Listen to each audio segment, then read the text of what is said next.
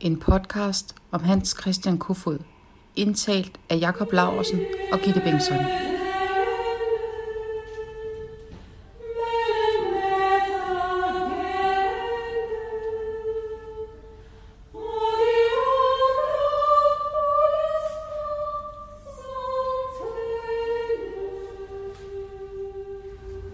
En del kender til Kofods skole. Nok mest på grund af Gasolins legendariske sang Lange Bro. Her synger de om dæmonernes port ud for Kofod skole. Men hvad er det for en skole, og hvem er Kofod? Har den overhovedet nogen relevans i dag? Hans Christian Kofod skabte en skole med tro på værdighed for dem, der havde det sværest. De, der stod udenfor. De arbejdsløse. Vi kalder det hjælp til selvhjælp. Trist nok er vores skoles arbejde lige så aktuelt i dag, som det var i 1928.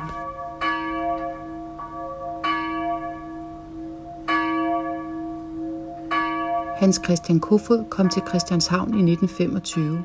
En fattig Bornholmer med en drøm om at blive præst. Han kom for meget fattige kår, og for at få råd til bøger og bolig, havde han fået ansættelse som klokker i Christianskirken.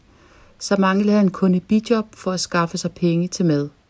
Han stod op klokken 4 om morgenen, da avisen udkom, for at se dagens ledige job. Han troppede op foran fabrikken og så en kø af 100 mænd foran sig. Da fabriksformanden kom ud, valgte han tre mand og sagde til resten, gå hjem med jer og bedre held i morgen. Hans Christian opdagede, at det var et sceneri, der udspillede sig hver dag. Han opdagede også, at rigtig mange mænd havde mistet modet. De ville ikke gå i bad. De redte ikke deres hår, og deres tøj var læset. Deres blikke var tomme, og han hørte til gengæld også folk i arbejde omtale de arbejdsløse som dogne, nogen der bare kunne tage sig sammen, og de var uværdige. En dag talte han med en ung mand, der fortalte ham følgende.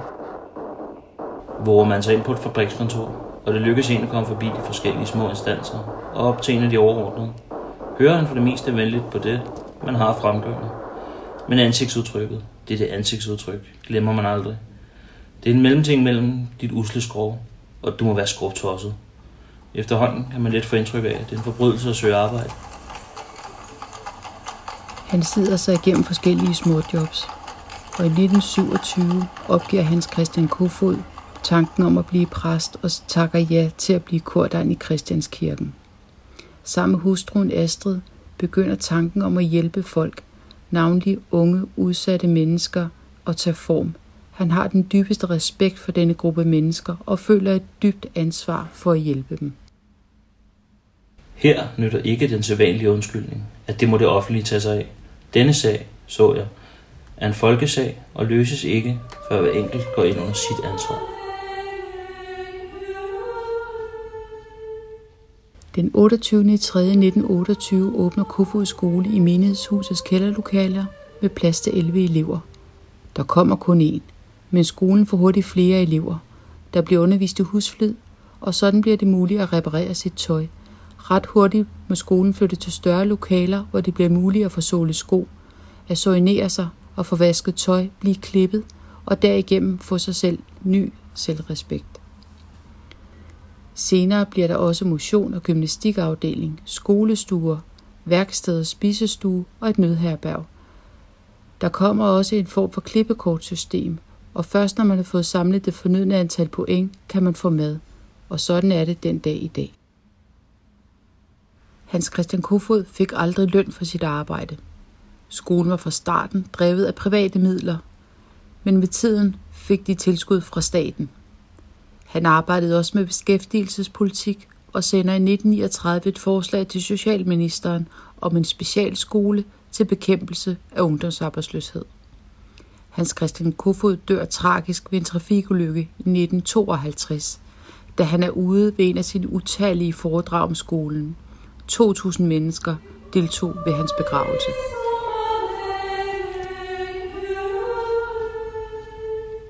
Kofod skole ligger ikke længere på Christianshavn, men på Amagerbro, og dæmonernes port, der var Kofod skoles hovedindgang, som Gasolin skrev om, hvor man stod og drak sig ihjel, eksisterer ikke længere.